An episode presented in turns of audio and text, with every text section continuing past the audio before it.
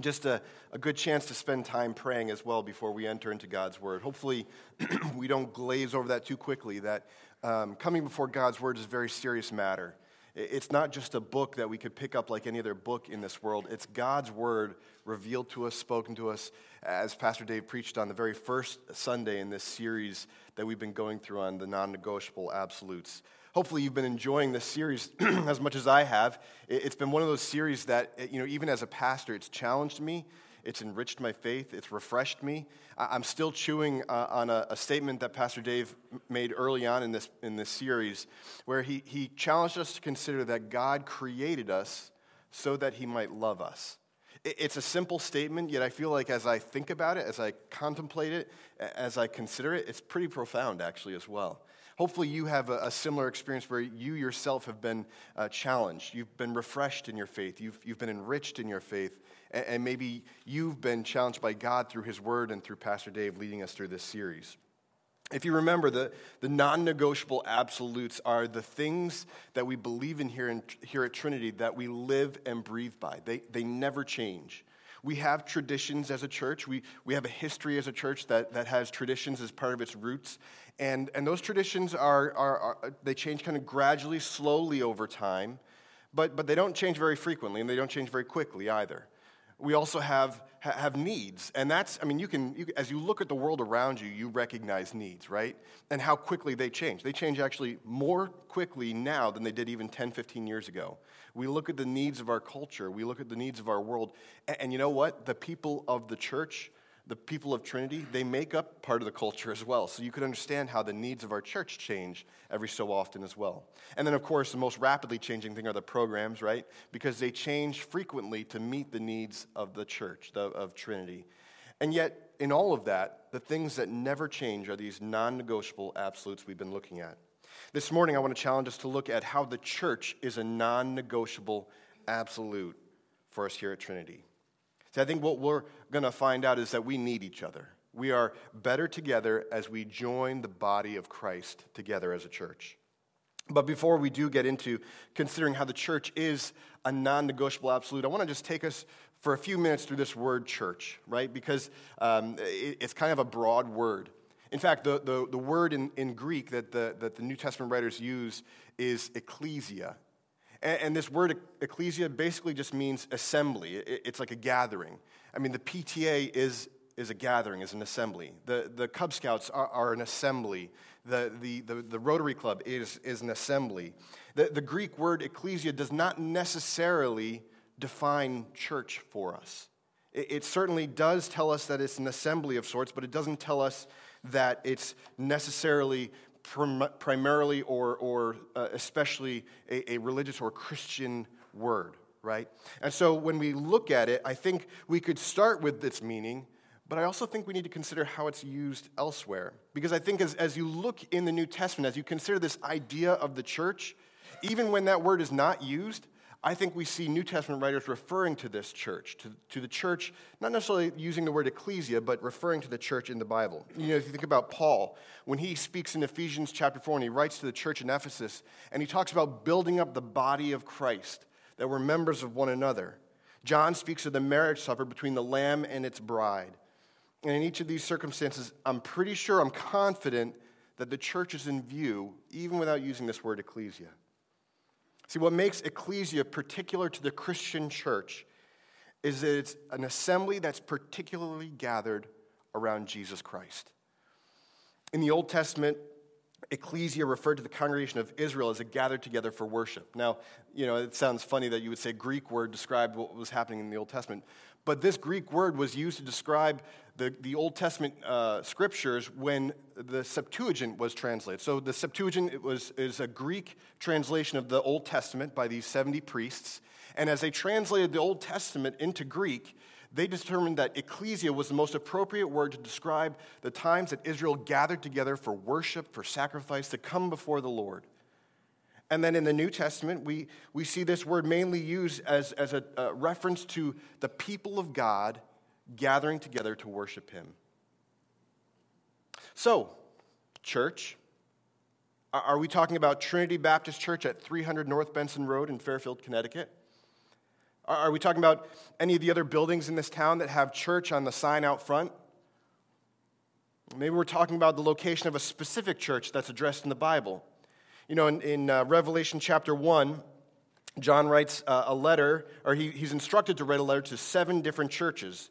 Let me read just a couple verses just so we get a flavor for it. He says, I, John, your brother and partner in the tribulation and the kingdom, and the patient endurance that are in Jesus, was on the island called Patmos on account of the word of God and the testimony of Jesus. I was in the Spirit on the Lord's day, and I heard behind me a loud voice like a trumpet saying, Write what you see in a book and send it to the seven churches to Ephesus, to Smyrna, to Pergamum, to Thyatira, to Sardis, and to Philadelphia and to Laodicea. So I wonder do, do the words here that the Lord speaks to John mean that there's more than one church? Are, are there many churches? Let me give you a, a simple but straightforward answer that you're going to tell me I'm not doing my job if I give you. But the simple answer is yes and no. Shall we pray? Simply put, these individual local churches, these local bodies of these local assemblies, are actually part of a larger church, a universal church, a, un- a church unified through Jesus Christ alone. See, they're unified around Jesus Christ, who came as the Son of Man, born in the form of man, bearing the weight of the world's sins on his shoulder, died on the cross, defeated death, and rose from the, the grave three days later, offering new life to his church, offering a new covenant to the people of God gathered around him, trusting in him for righteousness and not themselves. See, each of these congregations were, were local assemblies of the universal church that's centered around Jesus. And so we believe here at Trinity that, that Trinity is a local assembly of a universal body of Christ. That, that we share an origin, we share a history, and we share a future with the churches that, that maybe John and Paul spoke about and Paul wrote letters to in the New Testament. See, at Trinity, it's a non negotiable absolute that we are a part of this universal assembly of believers in Jesus Christ. To help us understand what I, what I mean by this, I'd like us to look at a passage in Matthew, Matthew chapter 16. I encourage you to take out your Bibles from the chair in front of you. We're going to turn to Matthew chapter 16.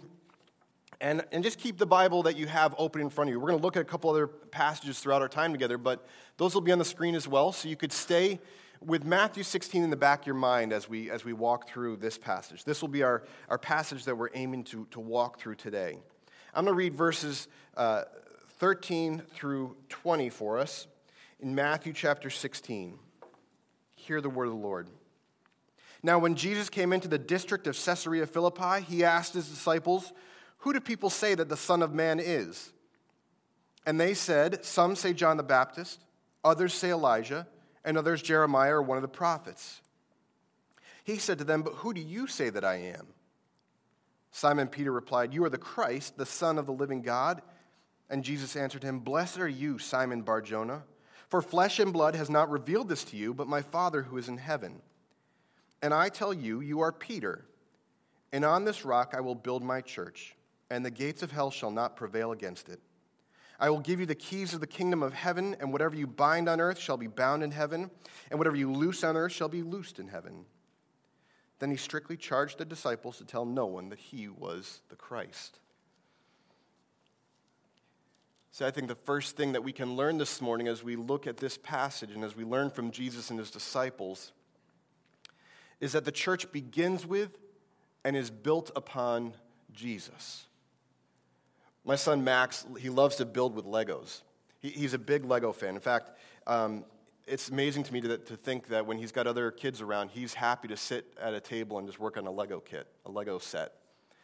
And uh, this past birthday, he had received a whole bunch of different sets for, of Legos from his buddies that, that came to his party. And, and what I realized as he opened these different sets is they all had one thing in common. A- every Lego set, as he opened up the instructions, every Lego set began with one piece. Whether it was a race car, a robot, or a space shuttle, each Lego set began with one piece, one piece in it. And so it is with the church. I believe that the church all begins with one piece, a foundation. As Jesus and his disciples enter into the region of Caesarea, he poses this question of his disciples. He says, Who do the people say that I, the Son of Man, am? The Son of Man is Jesus' favorite reference for himself in the Bible, by the way. He was probably referencing the dream that Daniel has back in the Old Testament book of Daniel when Daniel recalls his dream. In fact, let me read it for us. It's in Daniel chapter 7, verse 13 to 14. Feel free to stay on, in Matthew 16, your Bibles, it'll be on the screen for us. I saw in the night visions, and behold, with the clouds of heaven, there came one like a son of man. And he came to the Ancient of Days and was presented before him. And to him was given dominion and glory and a kingdom that all peoples, nations, and languages should serve him.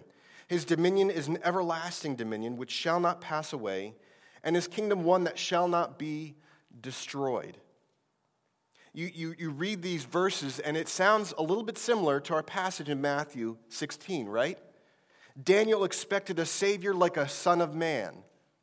The Son of Man being the, the reference that Jesus asked his disciples, uh, Who do people say that the Son of Man is? He asks these, the, the question of, of his disciples, and, and, and the disciples really, they just record what the responses are. The, the, the, disciples hear the people talking with, with many flattering options. Some say John the Baptist, or, or maybe Elijah, or, or maybe Jeremiah, or one of the prophets. These are all very kind and flattering options, but you know, the reality is none of these options are adequate enough to describe Jesus. None of them give him enough credit for the power and, and, and the source of who he is and who he, he came to, to, to serve and to fulfill the promises of his heavenly Father. In fact, John the Baptist admits this much when he's standing beside the Jordan River at the beginning of his ministry when he first sees Jesus. You may remember from early on the Gospel of John in verse 29 through 30 in chapter 1. Uh, John standing there with his disciples along the, the river, and he sees Jesus and his followers coming in. And John says, Behold, the Lamb of God who takes away the sin of the world. This is he of whom I said, After me comes a man who ranks before me because he was before me. See, John already knew that Jesus was a greater man, a greater, a greater person he ever would be because he was also the Son of God. But Jesus asks his disciples who they think he is, and Peter speaks up as a representative of the 12. Take a look uh, back in our passage in Matthew 16 and read verses 15 to 17 with me. He said to them, But who do you say that I am? Simon Peter replied, You are the Christ, the Son of the living God. And Jesus answered him, Blessed are you, Simon Bar Jonah, for flesh and blood has not revealed this to you, but my Father who is in heaven. See, Peter didn't have this knowledge because he was smarter than the rest of the disciples.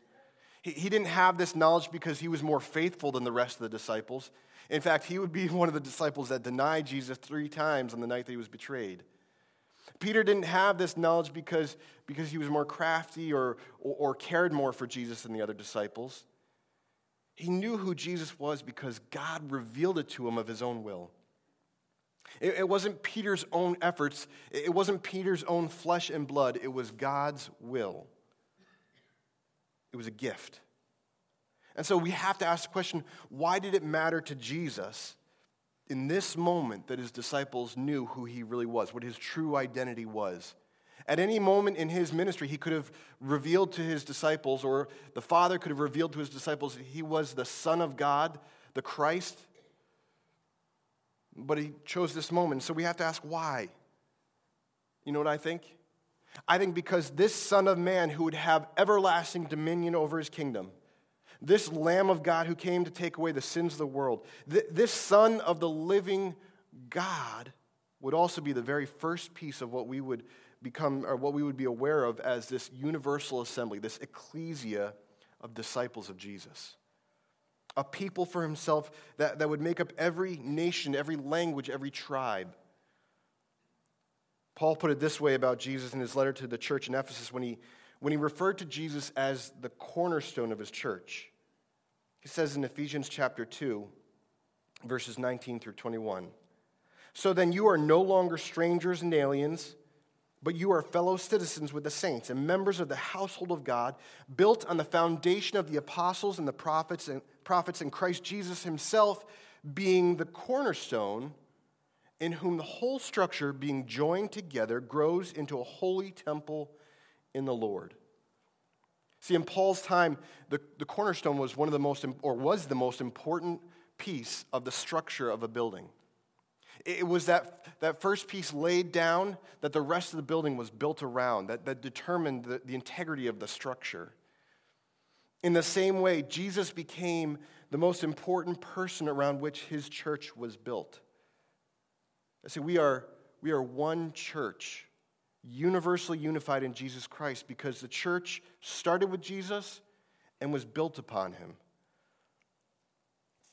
It may be difficult to hear, but in our day and age, it's important for us to acknowledge this that if a church isn't built upon this very crucial cornerstone, then it isn't a part of the church that Christ instituted, that he built, that he began, and that will remain until he returns. It's not a part of this universal church. If a church doesn't live and breathe the life of Jesus, the teachings of Jesus, it isn't really a part of Jesus' church. This is why it's so important for Jesus' disciples to, to get this right now, to answer this question about who Jesus was. If he was just another smart teacher or kind person who went out of his way to care for the sick and the needy, well, then he would just be a great teacher or, or, or leader. This would just be, uh, this assembly would just be another PTA or Rotary Club meeting. But, but if we can confess, if you can confess along with Peter and the apostles that, that Jesus is the Messiah, the Son of the living God, then you too are, as Paul has said in Ephesians, no longer strangers and aliens, but fellow citizens with the saints and members of the household of God. And so, if you're sitting here this morning and, and haven't yet made this confession, that's okay. I know the day is not done, but consider this. When we confess what Peter confessed, we confess that this Lamb of God carried all of our guilt and our shame to the cross. He carried everything to the cross for us. And He made it possible for us to no longer be orphans, but beloved children of God, a part of His family, a part of this universal assembly. That's the invitation that's before you today. That's the invitation that not Pastor Dan is proposing to you, but God is offering to you. To lay down your guilt and your shame at Jesus' feet and add the stone that's your life to his church. And if you do, recognize this. Recognize that this isn't a confession you make purely of your own ability, your own flesh and blood, but because God has revealed himself to you and his love to you in his Son, Jesus Christ. So the church, it starts with Jesus, and it's built upon his life, his death, and his resurrection. That's, that's the first thing we learn from this passage of ours this morning that the church is universally united because Jesus Christ is its foundation, its cornerstone. I think the second thing we learn from our passage here in Matthew chapter 16 is that the church is apostolic. Now, apostolic sounds like a fancy theological word, but what it really means is that, that, that it was built on this ministry of the apostles. After Jesus formed the foundation of it, he sent forth his apostles with authority, with power, uh, with a purpose to build this church, to let it grow across time and geography. Maybe to understand what I mean, why don't we take a look back at verse 18 of Matthew chapter 16? Feel free to look at it in your Bibles on page 822. Listen to what Jesus says to Peter. He says, And I tell you, you are Peter, and on this rock I will build my church, and the gates of hell shall not prevail against it.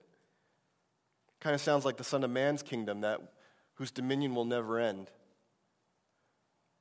But we got to ask the question what's this rock that Jesus will build his church on?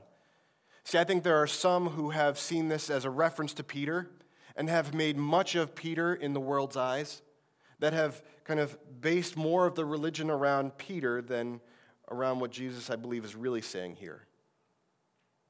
See, I believe this rock is the confession that Peter makes and also the, the work of the apostles to invite others to make the same confession.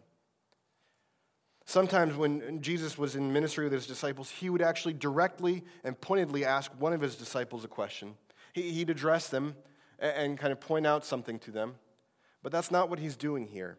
See, the text tells us when Jesus asks the question of his disciples, he's asking to the group. There, there's a plural use of the word, who do you, plural, say that I am? So he's actually speaking to the group of disciples. And so when Peter speaks up, I believe he's speaking up as a representative of the group. He, he's speaking up almost as if to say, hey, we can't all answer this question at once, so let me be the first to say, this is who we believe you to be. So, as a representative of the, the disciples, Jesus accepts this question or this answer. I think it's also important for us to, as we think about this question, what is this rock? I think it's important for us to, to think about this, this passage in light of the other scriptures, in, in light of the rest of God's word. Earlier in Matthew, Jesus tells a parable of two builders one who builds his house on a foundation of sand, and one who builds his house on a rock foundation. Well, the wise person in this parable that Jesus is using is the, is the man, the builder, who builds his house on, on the rock, basically builds his life on the, on the teachings of Jesus Christ, the life of Jesus Christ. The foolish person is the one who kind of disregards those teachings, disregards the life of Jesus, and builds his life on the sand. No, Jesus is the rock. Jesus' life and teaching is the rock in that parable. As we mentioned before, Jesus is seen in the New Testament as the cornerstone of the church. We sang that song before we came here to, to before God's word, right? I love that song. I love when we get to sing it together. It's almost a confession that, that we are a church who acknowledges that we're built on the cornerstone of Jesus' life. The most important rock that the rest of the church is built around is Jesus Christ. So I don't think that Jesus is saying that Peter is the rock. I believe that Jesus is, a, is, is affirming the confession that Peter makes and the work that the apostles will do on behalf of Jesus as he sends them out, as he commissions them. Take a look back at, at verse 18 in our passage. Notice who the builder of the church is. I tell you, you are Peter, and on this rock I will build my church, and the gates of hell shall not prevail against it. You may remember that, that Jesus says this at the end of Matthew before he ascends to heaven. He tells his disciples, I'm sorry, not that he says this. You may remember what Jesus says at the end of Matthew when he's speaking to his disciples before he ascends to heaven. He tells his disciples, All authority in heaven and earth has been given to me. Go therefore and make disciples of all nations, baptizing them in the name of the Father, the Son, and the Holy Spirit, teaching them to obey all that I've commanded you. And behold, I am with you always to the end of the age. See, Jesus sends his disciples with his own authority to go and make disciples of all the nations, to baptize them and teach them to obey all of his teachings. But they don't do it in their own strength. They do it in the strength and the wisdom of the builder himself. The builder who has promised to be with them always to the very end of the age. See, this is why we read in the next verse of Matthew 16, verse 19 I will give you the keys of the kingdom of heaven. Whatever you bind on earth shall be bound in heaven. Whatever you loose on earth shall be loosed in heaven. The authority to bind and loosen is, is an interesting concept, right? Kind of wondering what does this mean? What, what's going on here? What is Jesus really giving them authority to do? Well, you know, I think it might help us to, to think about how this is a little bit like the, the judicial branch in our government which is established not to, to create or enforce laws, but to, to interpret them and, and how, to, how to various laws apply in specific situations. See, I think we most clearly see this authority that Jesus gave to his apostles play out in Acts chapter 15. There's a situation going on in the early church when we come to Acts 15. Paul and Barnabas had been going around preaching the gospel, and, and there becomes a clash between Jewish believers and Gentile believers. The Jewish believers were bothered that the Gentile believers were not following the same law, the Mosaic law, that they were. And so this conflict was, was brought before the, the apostles and the elders of the church in Acts 15. See, the, the, the, keys to the kingdom that Jesus had given them gave them authority to, to listen in and to determine how the church would grow and build, right? The apostles' authority was not just for interpreting then how to apply Jesus' teaching, it was also an opportunity to be a witness for the good news. Because what they decided to loosen on earth and let loose in heaven, what they had bound on earth and would be bound in heaven, shaped how the church grew coming out of Acts 15.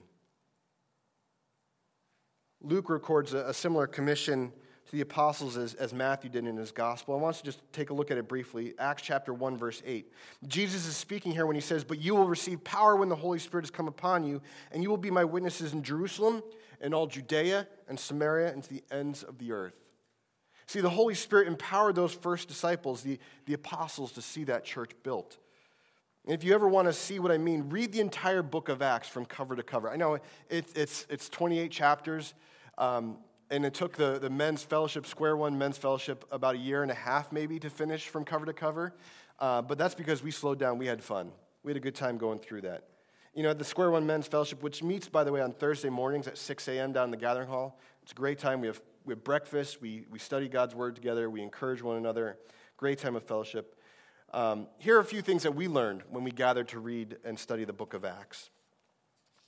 See, if you look closely enough, you can see that it is actually the Holy Spirit who's empowered his apostles to build the church, building the church throughout the entire book, throughout Paul's entire journey, throughout Peter's entire journey, throughout all the book of, of Acts. You see how the Holy Spirit has empowered his disciples, his apostles, to build the church, to see it grow, and to see it expand as it goes beyond the Jews, but to the ends of, figuratively speaking, to the ends of the earth when Paul gets to Rome. The church began growing with believers confessing like Peter did in our passage in, in Matthew. And if you look closely in Acts, you see this similar expression of that growth. In, in Acts chapter 2, verse 41, shortly after Peter finishes proclaiming the good news uh, on the day of Pentecost, we, we hear these words. Luke records these words for us. He says, So those who received his word were baptized, and there were added about uh, that day about 3,000 souls. 3,000 souls. I remember when I was younger, I had hamsters, and my, my first experience of having hamsters was a little bit surprising, like that. I'm not sure they anticipated 3,000 souls. Well, with me, with hamsters, I, I had my own surprises there. You can imagine as a young boy my surprise when my hamsters had babies. And, and not just a baby, they had lots of babies it was a surprising moment for me. I, I was caught off guard. But here's a question for us Do you believe? Do you believe that God can still do the work of building his church in such a surprising way? Do you think that that story that was recorded in Acts could still happen today? That God could still do a surprising work in his church? that he can draw 3,000 souls to him in such a surprising and wonderful way. See, I think empowered by the Holy Spirit, God living in us day to day, and Peter and the apostles' faithfulness to proclaim Jesus' words and the teaching of scriptures, the church begins to grow. This was all a work of the Holy Spirit through the people of the church, through his church, through Peter through Paul, through Barnabas, through John Mark, through Stephen, through Philip, through, through Cornelius and other Gentiles, through a Gentile woman named Lydia, through a Roman jailer. It just keeps going and going beyond the pages of the book of Acts, to be honest. So, what do you think, church? Would our names be added to that list? Would, would we see that, that the, the gospel continues to go forth through Trinity Baptist Church? Do we consider it a non negotiable absolute that Jesus wants to work in and through our lives to expand his church? Well, he certainly did it first and foremost through the lives of his apostles. It's Jesus who builds his church, but he chooses to use people to, to do his work through, starting with the apostles and then generation after generation beyond that. See, the church isn't just a universal assembly across time and geography of, of, Jesus, of disciples of Jesus. It's also built by Jesus through those disciples. Church, this is why we exist. Trinity exists to lead people back to God through Jesus Christ and build them up as God first believers. It's why we're here. If we believe that the church exists for our own benefit, then we need to do some serious inward reflection. If we think that this building, this gathering of people is here for our own benefit and not, not also for the benefit of others, then we need to do some reflection. Jesus said in Luke 5 Those who are well have no need for a physician, but those who are sick. I have not come to call the righteous, but sinners to repentance. Church, if we truly share in the work with Jesus and love the things that Jesus loves, then we should be running to the sick. I've heard a lot of people liken the church to being more of a hospital full of sick people. And if that's true, then where in the church is the spiritual emergency room? Where in the church is the spiritual triage area? Where do we listen to people in pain and lift them up in prayer? Each Sunday morning, off to my left, you're right, there are volunteers who gather to offer a time for you to speak and, and for them to listen and then to pray with you. Every Wednesday morning, we have a team of volunteers who gather in, in the, the conference room on Wednesday morning to, to lift up before the Lord the, the prayer requests that come in every Sunday morning and throughout the week. But you know what? We can do more. It shouldn't satisfy us that, that there are people to take care of that need. Every person has a role to play in the building up of Jesus' church. Paul tells us in Romans chapter 12 For as in one body we have many members, and the members do not have all the same function, so though many are one body in Christ and individually members of one another. See, we each serve a unique purpose in the life of the church. And that purpose is for the building up of the body of believers and for the expansion of that body of believers to grow. Do you know something I learned a little bit uh, this, about this year is that we live in an area of the country made up of only 1% to 2% of Jesus confessing, Bible believing Christians. 1% to 2%. That means that roughly 98% of New England is standing outside the doors of the church knocking at the door, waiting to be let in to allow the Lord to triage their hearts and their minds. The church, guys, is a non negotiable absolute. It's not a solo sport. We need each other. We're better together when we, when we link arms, when we stand up together, when we preach the Word of God, when we, when we give witness to what Jesus has done in our lives, when we, when we live the hearts of Jesus out in this world. Our ministries are not meant for our own fun or relaxation. They're, they're places where we grow and mature, where we're built up and then, and then sent out. So, where are you plugged into the church? Are you plugged into the church?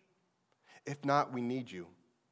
God wants to work through you, in you and through you, to see others enjoy the love that God has for them in Jesus Christ to, to no longer be orphans, but to be considered one of the children of God. Church, we have a purpose together.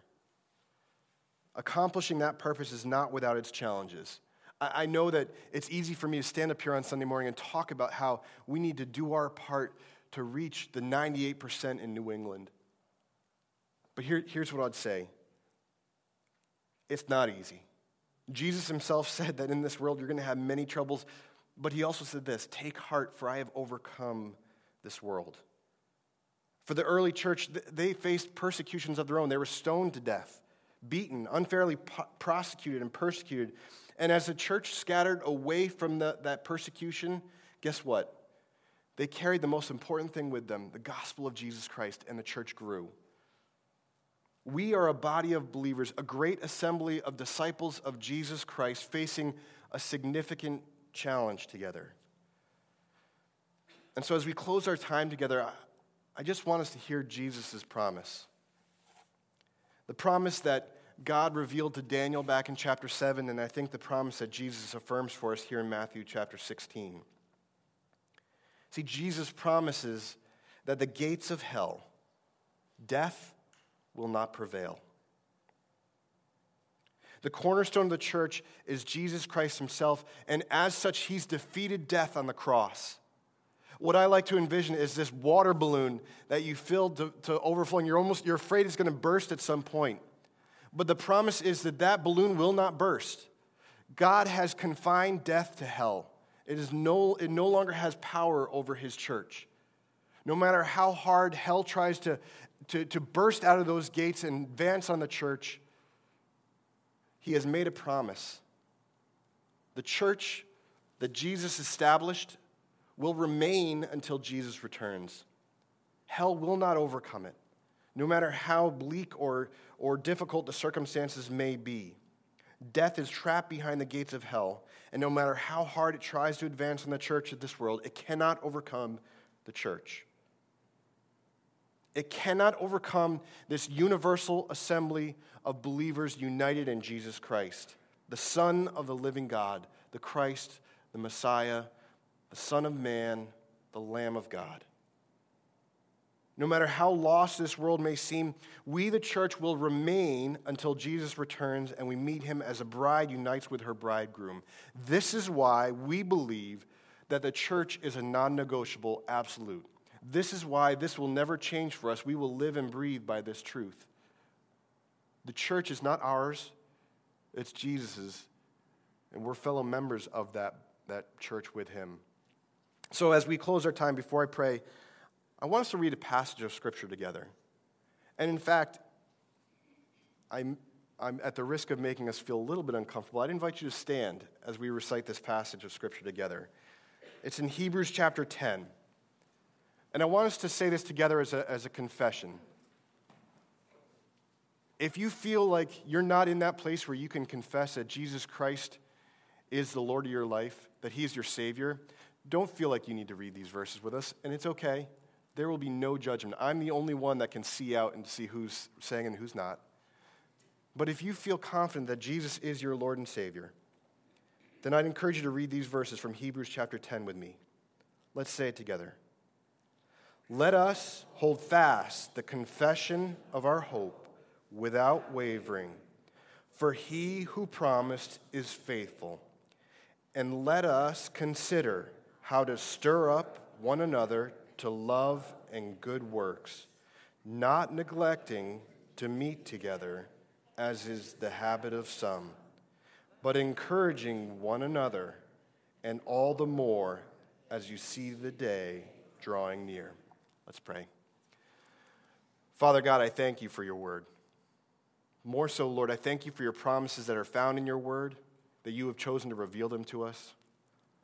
Lord, thank you for Jesus who died on the cross for my sins, but also the sins of the world. Lord, I pray that we would see this new covenant that you've established, that we would see that we are a part of a universal assembly of believers in Jesus Christ, that we would be empowered by the Holy Spirit to grow in Christ likeness and to hear the commission that you gave your disciples so long ago as a commission to us, Lord, to go and make disciples of the nations to be a witness for Jesus, first in Jerusalem, Judea, and Samaria, and to the ends of the earth. Lord, empower us to do this very, this very real and, and, and overwhelming truth at times, Lord, to, to live it out before you. Thank you for your church. Thank you that we are no longer orphans, but children of God. And we pray this all in Jesus' name. Amen. You may be seated. And as you take a seat, um, it is. Uh,